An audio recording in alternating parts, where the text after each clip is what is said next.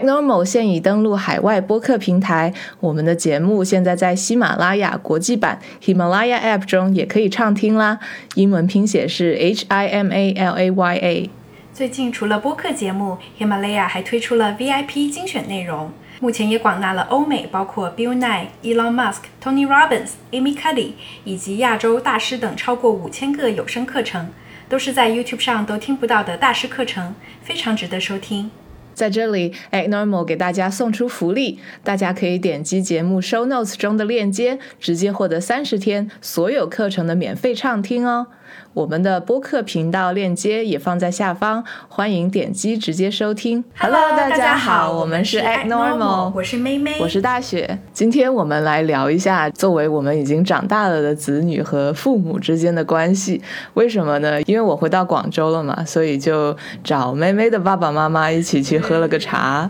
然后两家的父母 见面了，哎，见家长我。对，所以就想趁这个机会跟大家聊一聊，就是呃子女跟家长之间的关系嘛，啊，尤其是很多朋友他们也说啊，原生家庭对一个人的成长，甚至对他成年后的人际关系都有很大的影响。是的，所以就想今天来跟大家讨论一下这个话题。那大雪这次见家长感觉怎么样？见家长觉得就觉得你爸妈好像很年轻的样子，然后。整个人看起来好，就是不不论是呃外表还是心态，都感觉还蛮年轻的。哦，是吗？你你你爸爸妈妈是多大的时候生你啊？我爸爸妈妈就基本上是跟我这么大的时候生了我，所以可能当时应该还是比较大龄了。哦，已经比较大龄了。对，当时已经比较大龄了。我我妈当时应该还是挺年轻就生我了，她是二十五岁生我的。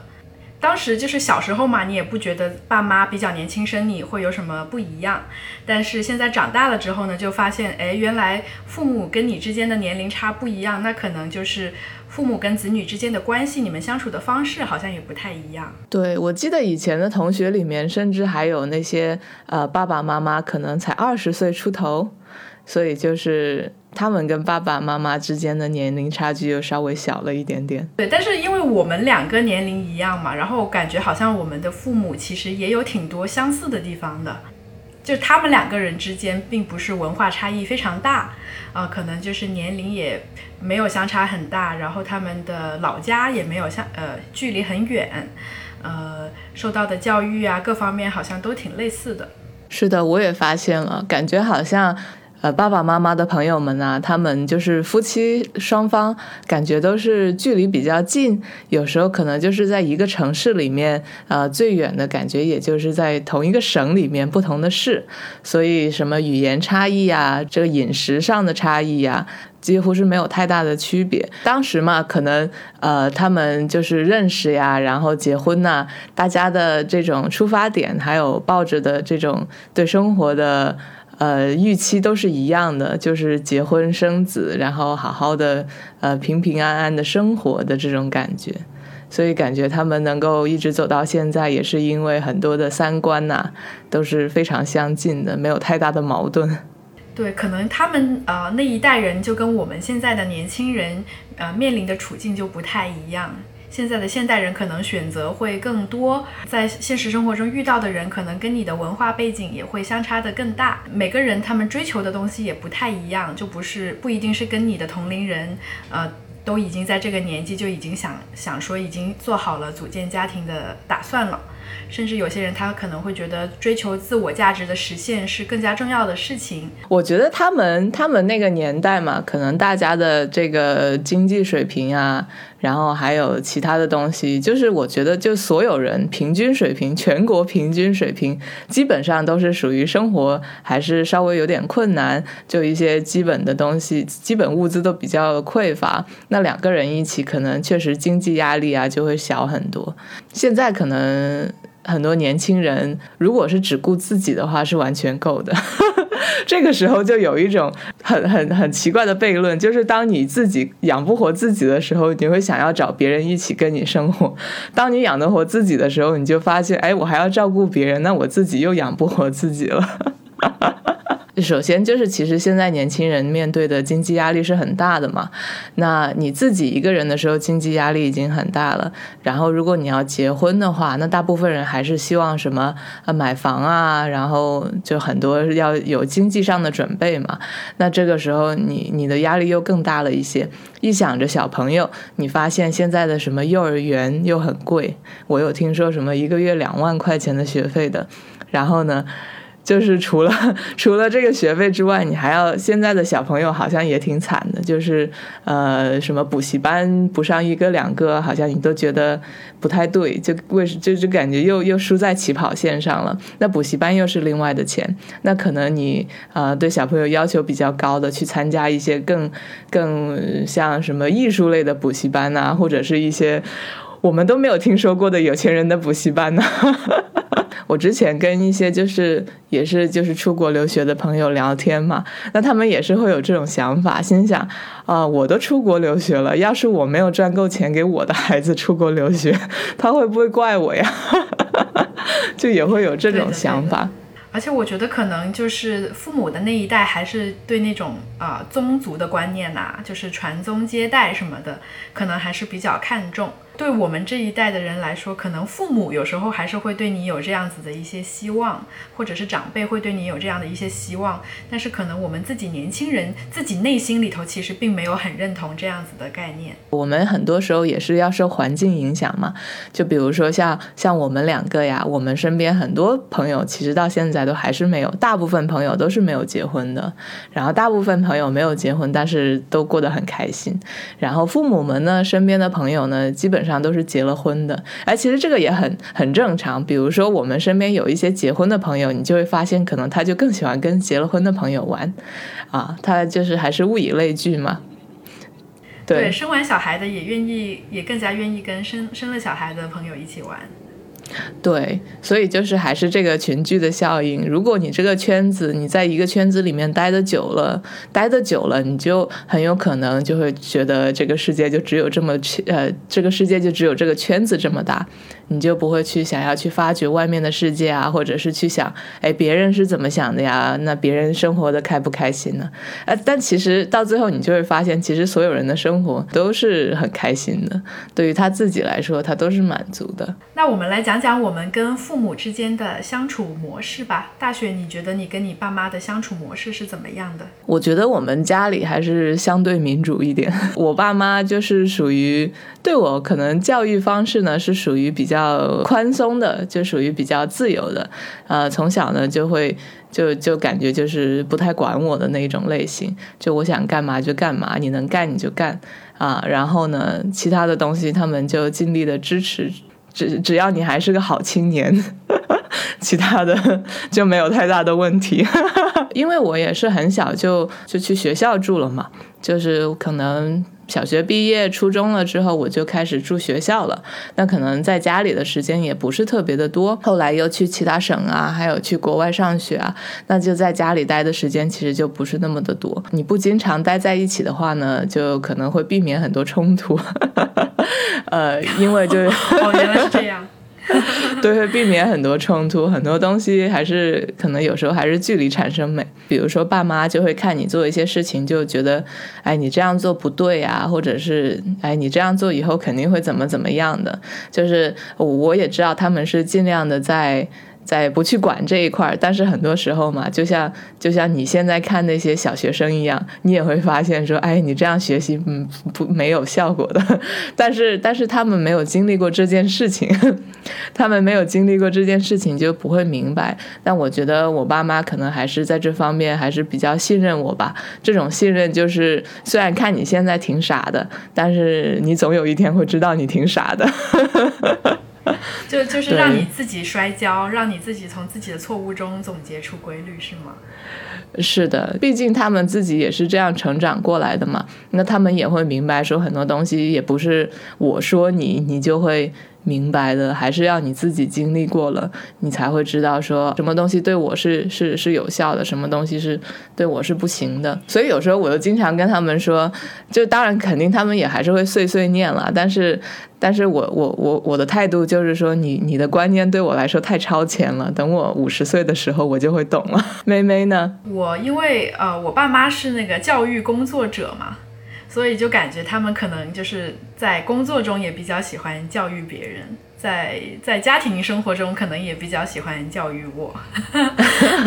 所以就感觉他们还是就挺典型的那种亚洲父母，就比较严厉的那一种。可能跟你的稍微比较宽松的管教方式比较的话，他们应该是比较比较多事情都要想要管着我的。而且因为就是教育工作者，可能就是有寒暑假呀。所以他们就是，嗯，寒暑假，例如我们全家出去旅游，或者是我小时候参加一些兴趣班，啊，参加一些什么合唱团呐，什么乒乓球啊这些东西，就他们都会一直陪着我，所以就感觉可能从小到大跟父母，呃，在一起待在一起的时间是比较多的，嗯嗯，然后也也感觉到有时候也会感觉到，就是他们就是，就很多事情都是可能怕我出错呀。就会就在提前就已经先警告我了，这样子，嗯，就他们就会经常就是就会说，哎，你自己做决定，但是我的建议是什么什么什么什么。对对对。到最后，其实我我是知道自己还是有自主权的，但是他们会告诉我听，就是说他们有一个比较偏好的一个方案。但是因为就是小时候可能跟父母在一起的时间比较多嘛，然后呢，这个我就想到了，就是假如现在我们的年轻人想要当父母的话，可能真的非常非常少的人会有这么多的时间去陪伴自己的子女。呃，我们看到很多的同龄人，他们就是生活加也经常要加班呐，工作压力也很大，呃，经常就是把小孩生下来了之后呢，就交给自己的爸爸妈妈，就是小孩的爷爷奶奶或者公公婆婆来带。啊，带到比较大了，已经可以上幼儿园了，可能才接回自己家。这种不知道你有没有听过那个心理学所谓的什么依恋型人格测试？啊，就是说有什么安全型、回避型，还有焦虑型啊，这个就会影响到你以后的人际关系，尤其是两性方面的关系。然后这个依恋型人格就跟你早期在婴儿的时候跟父母的关系好像是有挺大的影响的。所以，我其实也是有时候也会想，就是假如小时候啊，你把小孩子生下来了，但是又没有时间去陪伴他的话，可能这会是一个对他以后的成长可能会是有点不利的。我就记得嘛，就是像我小时候，爸妈也是工作忙，让爷爷奶奶来带我吧。然后现在呢，我就跟一些朋友，一些可能结了婚、有了小朋友的。啊，朋友聊天呐，他们其实也是这个样子的。这起码还是住在同一个城市，就非常近嘛。甚至有时候可能是同一个小区，只是不同的楼层。然后这种时候，有时候可能父母一整天都没有办法见到孩子，可能就是两天见一下呀，或者是呃每天就是吃晚饭的时候啊，去去爷爷奶奶那里吃个晚饭的时候可以见一下。另外的一对夫妻呢，从孩子出生以来就是非常坚定一个想法，就是孩子一定要自己带，甚至我牺牲我的工作，呃也要自己带。孩子的成长跟自己的关系没有那么大，好像孩子跟自己就没有那么亲。所以有时候就感觉，如果如果生了孩子，然后但是同时经济上又很有压力的话，这个东西好像就很难平衡了。那要不我们来说一下跟我们之间跟父母的沟通的方式，例如大雪，你感觉自己是不是可以跟父母做到无话不谈呢？交流的方式一般是怎么样的？还有交流的频率是怎么样的？我觉得这一方面我做的就非常不好。之前就是在学，呃，之前就是在外面读书的时候嘛，我感觉啊，我就不经常会想起来给给家里打电话，就每次都是我妈或者我爸找我，就是在微信上问一下，哎，你怎么回，你怎么样啊之类的，我才会回一下。呃，平时我就不怎么主动的跟他们聊天，可能当时也是非常的叛逆吧，所以就是觉得，哎。这爸妈真的是 没什么好说的。这样，然后呢，有时候你就发现跟爸妈的交谈很重复，每次都是讲一样的事情。我的爸妈可能啊不是那么的健谈，可能这个也是跟性格有关系，就是总是总是没有说特别多话讲嘛。那这个时候打电话可能会会有些时候是挺沉默的，而且就是很多东西，比如说我从事的呃我喜欢的东西啊，我从事的职业啊。他们也没有过多的了解，那这一个很大的一块呢，就也没有办法聊。这这一个月回来了嘛，然后跟他们聊天，我就觉得说，虽然也不是说很多话聊，但是感觉聊天跟以前还是有点不一样。现在感觉人长大了，还是能能聊更多东西。比如说小时候没有办法跟他们聊的，像一些经济啊、政治啊、社会啊这些东西，现在你起码是能跟他们稍微聊一聊，对吧？就是你，你还是有有一定的阅历，像像我们又有一点点从国外的回来的一些眼光啊，然后就可以观察一下到底有一些什么样的不一样。就跟他们聊天嘛，还是会需要掌握方法的，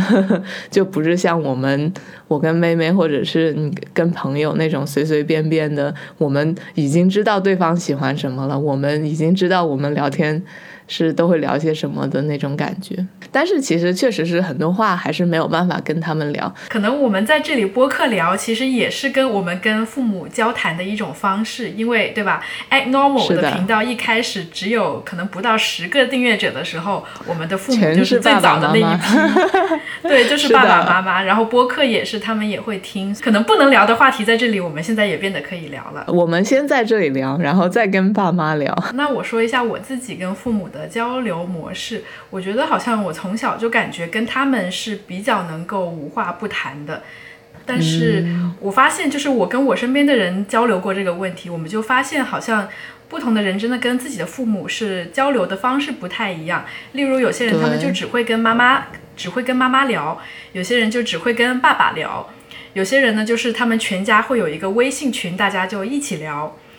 嗯，对我可能是那个比较经常跟我妈聊天的那个人，但是呢，他又会把我要，他又会把我讲的话全都传达给我爸，所以其实他们两个之间的信息也没有什么信息差。我就讲一下我觉得印象比较深的几件事情吧。就印象比较深的有一件事情，就是就大家可能也看出来了，就是爸爸可能是一个比较，呃。并没有很多话，可能比较严肃、比较沉默这样子的一个状态。但是我就记得当时应该可能是高中还是刚刚上本科的时候，他有一次就找我非常严肃的找我聊天，然后我就心想，哎呀，要说些什么事情呢？结果呢，他就对我进行了这个性教育。嗯，大概的意思就是，可能你现在这个年龄了，就是会有一些男生追求你啊，可能你也会想要谈恋爱啊。然后他就跟我讲了，他作为男生，呃，在发育期的男生，可能脑子里想的东西，跟我当时一个可能情窦初开的少女想的东西，可能是会有一些偏差的。对。然后这个这个性教育，我觉得当时觉得哇，非常的尴尬，就觉得行了行了，你你不用聊了。我都懂，嗯，但是但是现在回想起来，就是就是爸爸这样比较含蓄的一个人，可能他当时要对一个就是在处于青春期，可能呃也是比较叛逆啊，也是比较呃不太好沟通的一个女儿进行这样的聊天，可能她也是付出了一些自己的勇气的，啊，也是觉得这样子是她尽到了他自己作为一个父亲去保护自己女儿的一个责任。啊，所以现在想想还是觉得嗯很感激，嗯，但是长大了之后，我就觉得确实是好像，第一可能就变变得比较懒了，啊，就是觉得好像那你身边会有朋友，会有嗯。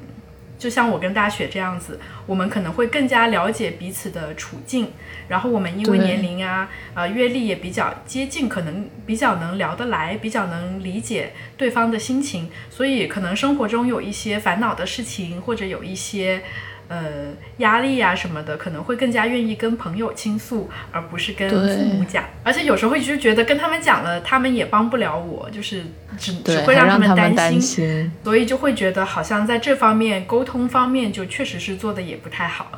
就是感觉频率并没有啊，并没有那么高了。可能就是越长大之后越觉得自己有很多好像有很多事情在忙，其实也不知道在忙什么啊。但是可能就是即使即使你有你有剩下来的时间了，呃，跟父母去聊天，可能有时候确实是也像大雪说的，就感觉好像父母有时候讲话有点重复，对，就反复一样的事情要反复讲好多遍好多遍。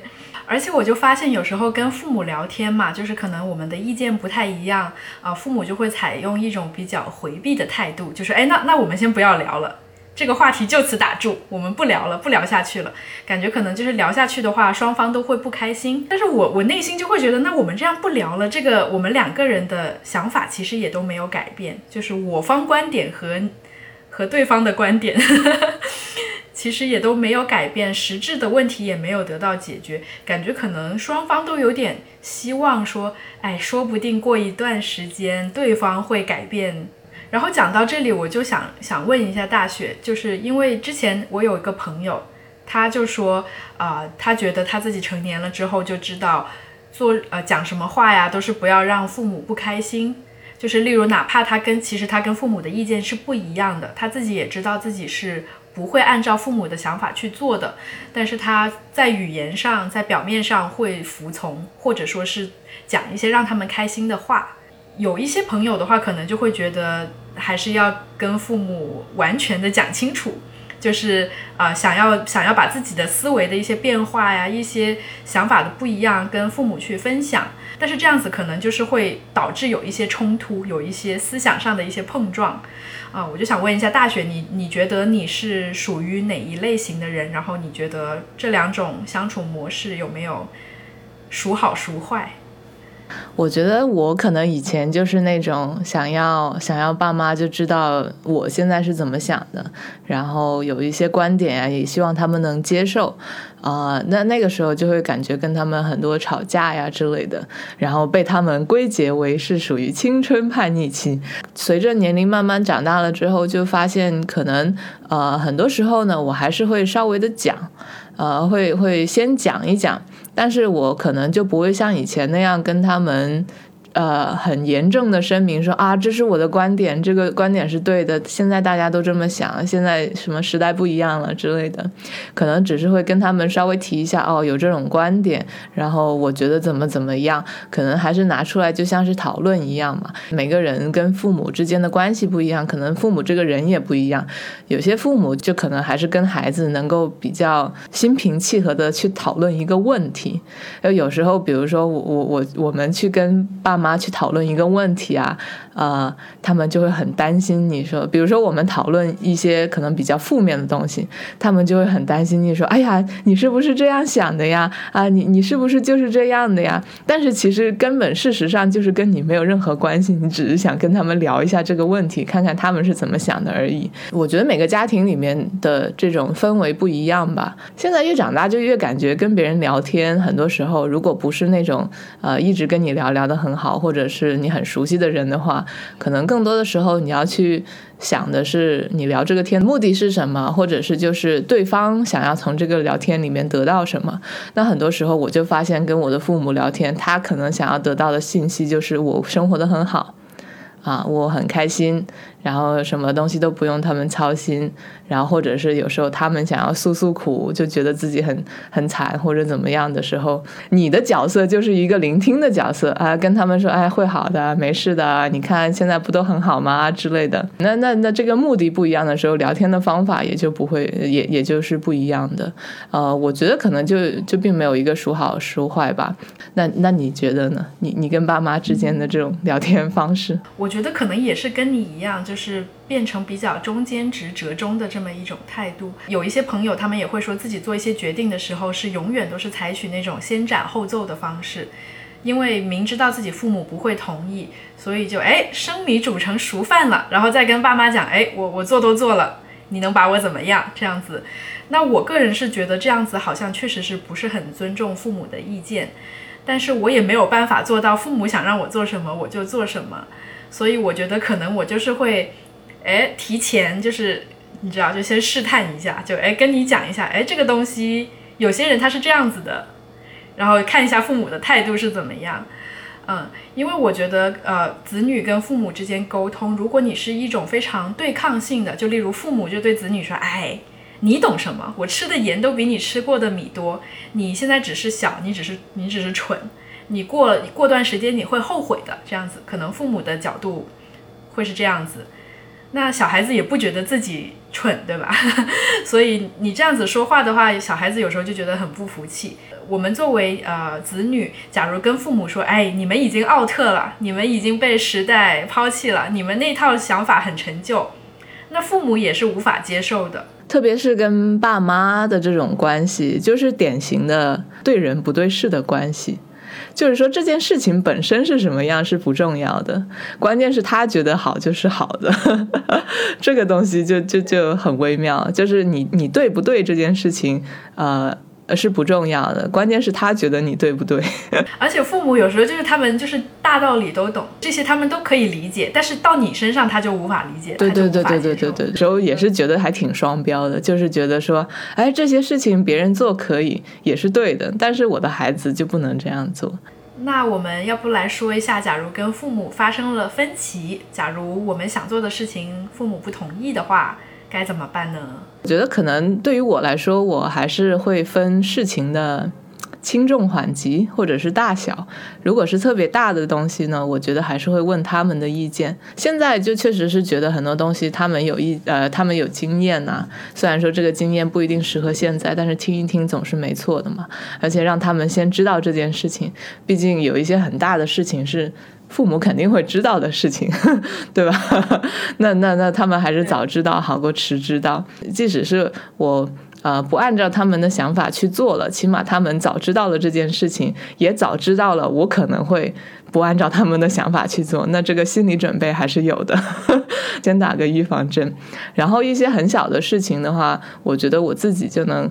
做主的事情的话，我觉得我就不会跟他们说了。你呢？那我就讲一下，我感觉跟父母发生分歧的比较大的一件事情，就是当时留学的这个决定。就是其实从小我都还是挺乖的嘛，就是所谓的比较好教的小孩。但是当时我就记得高中的时候，我就非常想本科就出来留学，但是当时父母就坚决的反对，可能还是觉得就是我当时年龄还太小了。啊，就觉得希望我本科啊，先经历过高考，先在国内念，然后到时候研究生再出来读书这样子。但是当时的我就是很觉得很委屈，因为我就觉得，哎呀，我高二的时候托福就已经考了，那种欲望非常的强烈。但是当时就感觉，呃，父母无法理解我，也不支持我。然后因为啊，我也没有经济能力自己留学，对吧？那所以当时他们这样子，呃，就是拒绝了我的话，那我也没有别的方法。所以当时就会觉得很很苦闷。我觉得，假如是我真的是那么坚决想要留学的话，我觉得可能我得再提前一点，就跟他们讲。就是强烈的表达我自己的欲望，以及讲好就是，那要小时候小学开始讲，就就就可能起码要高一吧。例如我当时可能是高二，我考完托福了才跟他们讲的，他们可能也会担心我，就是哎呀你会不会没有时间准备啊，然后导致你可能升到的学校也不好呀什么的，就是家长总是很多的顾虑的，嗯，所以我觉得可能假如你再早一点，然后。把这个计划一直反复反复的跟他们提，后来我觉得比较好的，就是因为后来我还是一直在提，一直在提，他们就发现我可能并不是在闹情绪，其实我是很认真的，所以我们后来就找到了一个折中的解决方法，就是参加这个二加二双学位的项目，那刚好就是呃两年后也可以出国了。留学嘛，这种可能就对你人生是产生很巨大影响的事情，我觉得作为子女的话，肯定是要跟父母商量的，而且尤其是它还涉及到经济方面的。一些影响，就是你是其实是没有为自己负责的能力的，这个时候你其实是还是依附于父母的，那你当然是要获得他们的支持了。然后稍微小一点的一些抉择的话，就例如例如我我想去纹身这个问题，例如在加州在洛杉矶，我我会觉得好像纹身是一件很小的事情，但是可能就是这个呃，在国内可能还是稍微，尤其是女生可能会觉得稍微是有点禁忌的，就会觉得哎呀你好像。有点像个不良青年，对吧？那所以我觉得，我当时我在纹身之前，我可能就是，哎，慢慢的就，你知道，先跟爸妈讲一下，说，哎，你觉得纹身怎么样？或者，哎，你觉得这个是不是也挺好看的呀？这样子，就先跟他们也是打点预防针，然后看到他们的态度好像也没有太抵触，我就就先去纹了。然后，然后再告诉他们听，哎，hello，我纹了身这样子。呃，感觉社会的变化也是非常剧烈的。就像虽然爸妈跟我们可能相差个二十几年吧，整个情况的变化就非常的巨大。很多东西他们以前都想不到的，现在都已经发生了，而且我们都觉得是呃非常正常的，是我们的常态。我们就会想说，他们如果生活在现在这个年代，会不会跟他们当时做的选择非常不一样？我有时候就会想啊，就例如父母他们可能比较年轻就，呃，当了父母的话，好像角色的变换，就是马上就是你你你成为了父母之后，你就不可以说哎我不干了，对吧？那所以可能他们从成年没多久，二十几岁就开始当父母的话，其实感觉还是付出了很多，牺牲了很多，也没有太多的自己。个人成长，或者是个人去体验这个世界的一些机会，有时候就会想说，哎呀，他们看到我们现在这样子，对吧？哎，一时去上个冲浪课，一时又呃做一些什么新奇新奇古怪的事情，他们有时候会不会也会觉得有点羡慕呢？呃，有点，或者说是会不会后悔自己当时那么那么年轻，那么早就已经啊进入了这个家庭的状态呢？就是也是听爸妈在讲他们身边的人嘛，你就发现有些人虽然是在爸妈的那个年代，但是有些人的自主意愿还是挺强烈的，就是他们当时可能就已经不想要说以家庭为重，想要自己活得开心，想要实现自己的这个个人价值。所以可能每个时代都还是会有一些人是这个样子的，只不过像我们这个时代，可能呃这样想的人就更多了。对，可能是更加能够被接受。不同的每个时代，其实有这么想法的人其实都是有的，只是当年的条件可能不允许他们这样做。爸爸妈妈还有他们的朋友嘛，就发现他们好像都还是。就是真的是很喜欢家庭生活的，可能就是让他们去自由的发展，他们也最终还是会选择说有一个家庭，有孩子，然后有有一份相对稳定的事业，这样平平安安的过。他们就真的是没有什么特别多的对于个人的一个期待吧。啊，可能就是也是跟他们的家庭教育有关系，可能还是那种家庭观念比较重的这种环境下成长的。但是我就觉得，可能那个时候组建一个家小自己的一个小家庭，啊，过得平平安安、幸幸福福，就已经是一件很美好的事情了。然后他们就会觉得这种这种模式是最好的，但是我们可能现在也会看到，现在年轻人组建一个家庭，其实并不是像以前那样子这么简单的一件事情，感觉就是各方面的压力也很大。就例如你想要在一线城市买房子，然后你想要生小孩，还要什么学区房，还要这个那个，就感觉跟他们当年的压力程度来说是不太一样的。而且我觉得嘛，现在的年轻人呐，就是可能在资讯方面啊，呃，得到的东西，呃，得到的资讯也比较多，像如何教育孩子呀之类的这种感觉，像比如说我爸妈就就没有看过什么真的如何教育孩子的这种科学的方法论。但是现在的人呢，如果是想要教育孩子呢，就会有很多科学的方法论，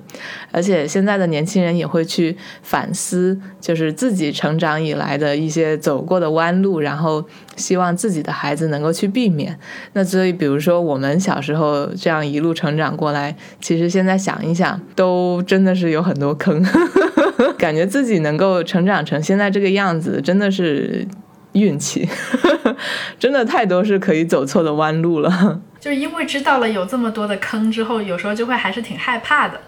就害怕说。呃，当然，可能我们假如以后要成为父母的话，也会想说要对子女进行很好的教育，但是就是会担心，即使你已经尽了自己的全部努力，还是会有很多的不可抗力。那到时候假如真的孩子悲剧了怎么办呢？就会觉得这个压力。会很大，就你现在回想一下小时候的心理阴影吧，你就会发现，可能还是因为，比如说，呃，爸妈嘛，那也是第一次当爸妈，他们也不知道要怎么做，很多时候你还是会忽略孩子的。就比如说，现在有很多的研究报告啊，就说什么小朋友在很小的时候，婴儿的时候就一定要有很多关爱，然后你不能忽略这些这些宝宝，不然的话，他长大的时候会有这样那样的问题。那我们小时候说，爸爸肯就其实。都是不知道这些事情的嘛。那他们就是也要忙其他的东西啊，也不是说啊，真的是衣食无忧，就真的是只照顾这个小宝宝。那很多时候，你其实小时候还是会被忽略掉的。我觉得我们成长的这个就是特别危险的阶段，比如说到初中这个阶段，我们所接会接触的社会其实并不是那么动荡的，还是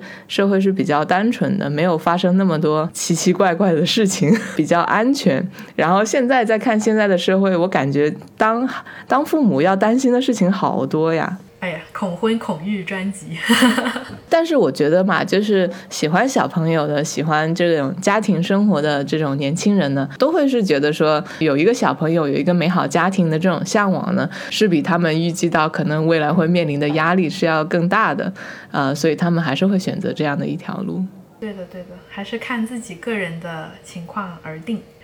那刚才大雪也谈到童年阴影嘛，感觉小孩子其实是挺敏感的。大人他们可能，例如自己某一天工作不太开心，呃，或者是例如小孩子调皮犯了一些什么错误，大人的一个很厌恶的表情，或者一个不耐烦，啊，一句一句不小心的话。其实有时候就还挺伤小孩子的，就可能几岁时候的事情，一直到长大了都还记得。或者是例如你做了一件不好的事情，可能给父母惩罚了，然后可能你就一直就觉得，哦，只有我是非常乖，我不犯错误的时候，父母才是爱我的。假如我是稍微的有点不顺他们的意的话，他们就不爱我了，就觉得这种爱好像是非常的 conditional，就是有条件的，父母对你的爱并不是无条件的。呃，更加严重的就可能是有一些，无论是言语上或者是肢体上的一些惩罚呀，一些打骂呀，或者是父母之间吵架，呃，这个关系不和谐，感觉也会对孩子造成挺多的童年阴影。长大了之后呢，大家去回顾一下，呃，自己现在可能存在的一些情绪上或者心理上的问题啊，像现在也有很多文章嘛，啊，一些心理关于心理的文章，都会跟大家去想说，可以追溯一下自己。的童年，看一下童年跟父母的关系是什么样的，会不会有以下的一些问题？那些问题就比如说像是父母不太管你啊，跟你比较疏离呀，或者是父母管的太多呀。或者是父母可能自己本身就是呃非常之 needy 的人，然后就导致你跟他的这种身份的置换呐，就是有很多很多这样的跟父母之间的一些问题。但是呢，这些问题呢，如果是啊比较轻微的话呢，我觉得可能长大了之后都可以跟父母聊一下。虽然可能父母并不一定能够理解，可能也会觉得说，哎，这种小问题。你干嘛记那么多年？你怎么这么小气之类的？才这么一点 事儿。对啊，才这么一点事儿，我还以为是什么呢？对，那这种其实还是很常见的，因为毕竟可能老一辈对心理的呃这种关怀，可能并不是特别的在意。跟他们讲说，哎，可能你现在有个什么问题，你可以看一下心理医生啊。就是很多父母这一辈的人，还是会觉得说，哎，我心里又没什么问题，我干嘛要看医生？我又不是那种。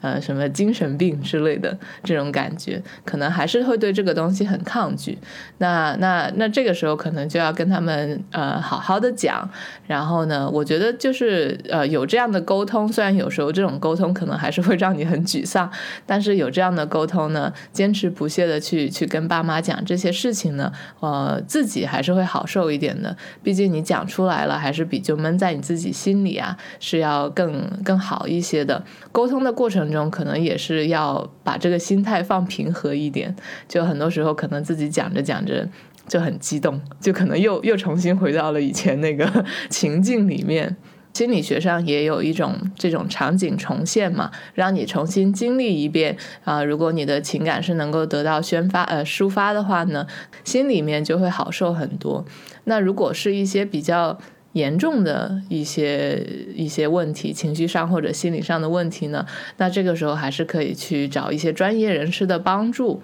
啊。像现在也有很多这种心理咨询啊，是子女带着父母一起去啊。有时候就是你你你单独让父母去的话，他可能自己就不是很主动，可能不太愿意去。如果你愿意跟着他们一起去的话呢，然后跟这个专业人士一起聊聊天，可能这个得到的结果会比。你跟单独跟呃父母沟通是要好很多的。作为孩子的呢，我觉得可以就是主动一点，然后在心态上也可以有这么一个改变，就是像我们之前也一直说的，就是要脱离这个受害者的心态。虽然说你可能客观来说你觉得你是个受害者，对吧？但是也要考虑到，呃，父母也是。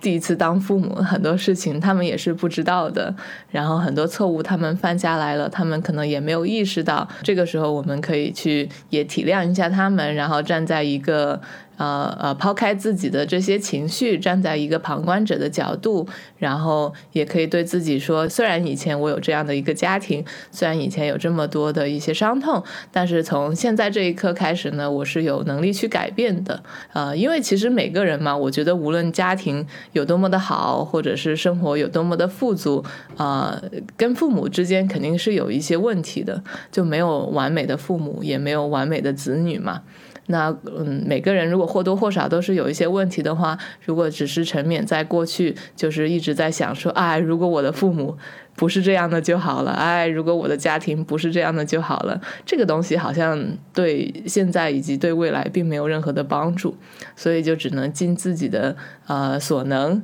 然后尽量的去改变自己的现状。虽然我们很多时候也会说啊，父母跟子女之间是血浓于水的亲情嘛，就感觉我们的关系是呃可能世界上最亲最亲的一一个关系了，但是其实感觉呃父母跟子女之间其实也是一种。缘分的，就是也有可能是你们之间的个性搭不搭呀，或者怎么样？因为可能我们我们的父母那一辈，可能他们有好好几个兄弟姐妹，那可能就会有一些小孩子会跟父母关系比较好，有一些的关系就处的没那么好。然后可能小孩子之间的个性不一样，同样的父母讲了一句话，可能小孩子 A 是觉得什么事情都没有。但是可能小孩子 B 就会觉得受到了很大的冒犯或者很大的伤害。如果我们把所有的责任都放在父母那边，然后就觉得，哎呀，假如。为什么别人跟父母的关系就能这么好，我就不能？那是不是我就是特别的惨呢？那我觉得可能大家还是要把这个事情还是要稍微的看清、看淡一点。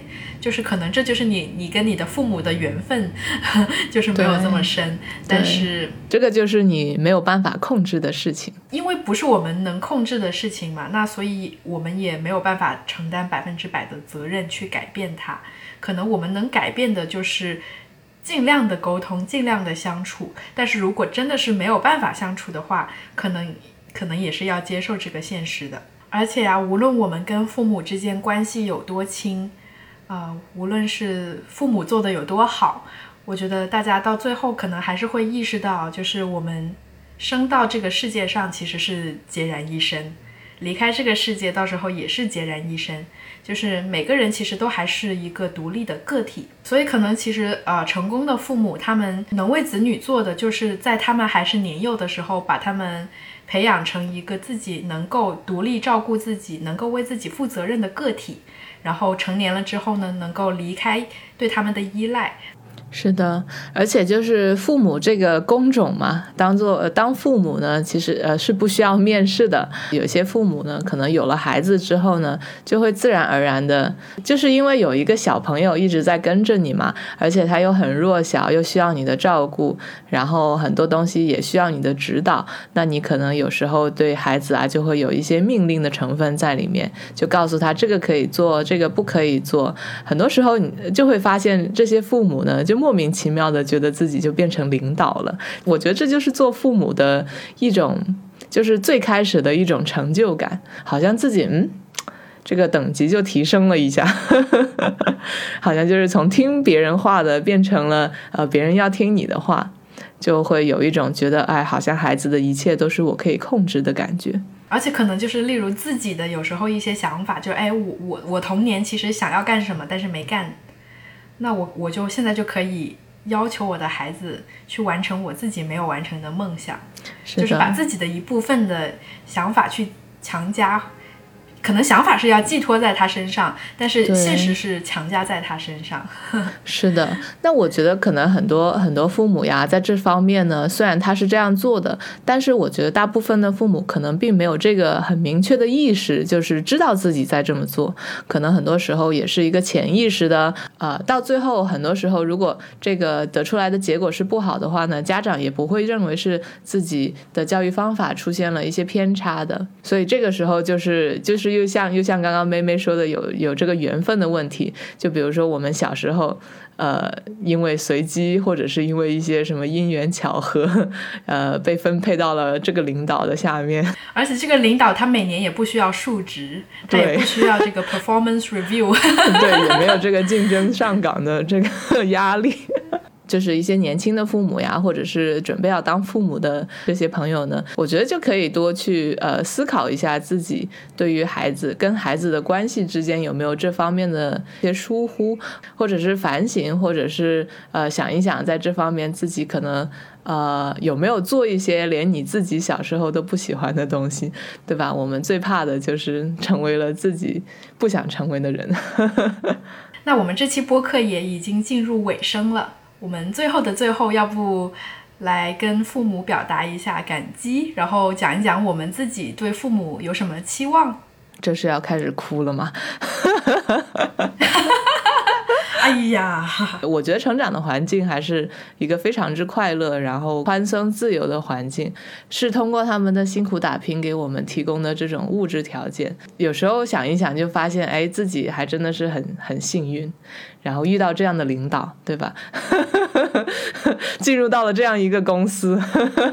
我觉得也是非常的非常的幸运，就是遇到了非常称称称职的父母。啊，虽然我们并不是所有的东西都是有一个共识啊，不是所有东西都能同意彼此说的说法和想法，但是还是很感激，就是父母他们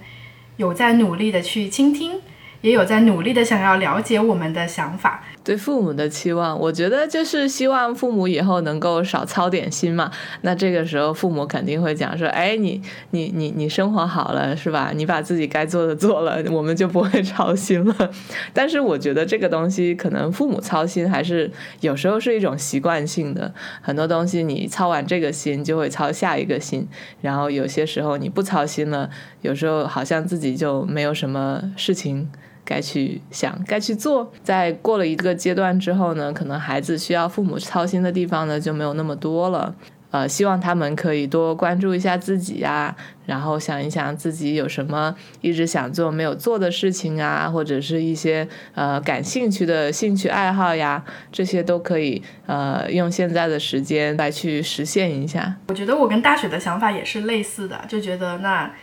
他们现在好不容易也感觉比较解放自由了，是吧？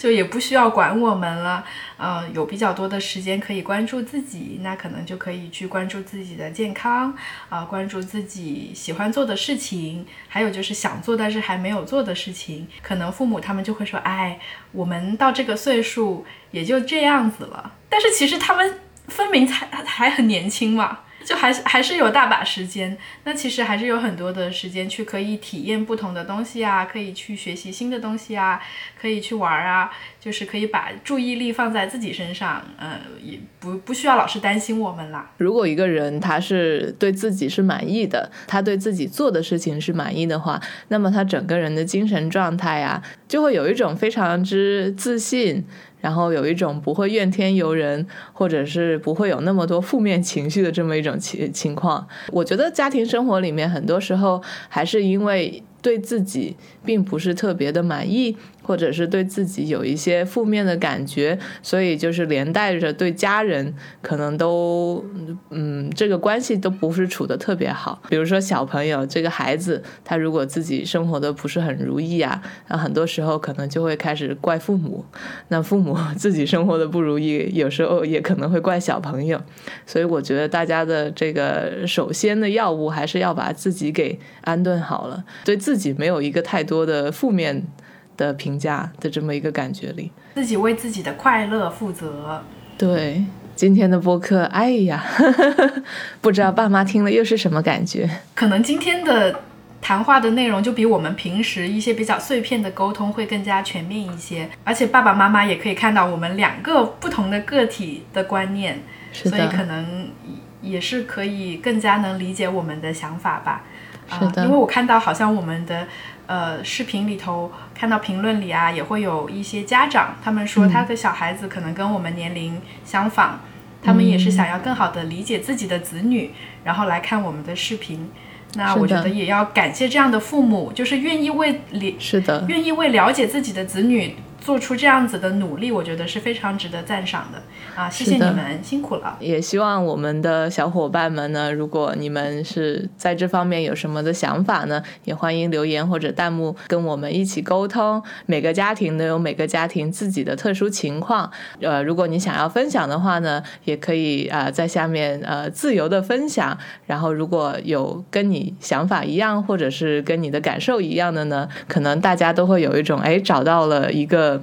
跟我一样的人，看来，呃，我的痛苦或者是我的快乐，并不是只有我一个人。也欢迎你把这期播客呢分享到你的朋友圈，分享给你年龄相仿的朋友，看看大家会不会也能参与到这个讨论里，有更加多不同的输入，那我们就可以看到更加多不同的案例，对吧？以上就是今天所有播客的内容，那我们就下次再见吧，拜拜。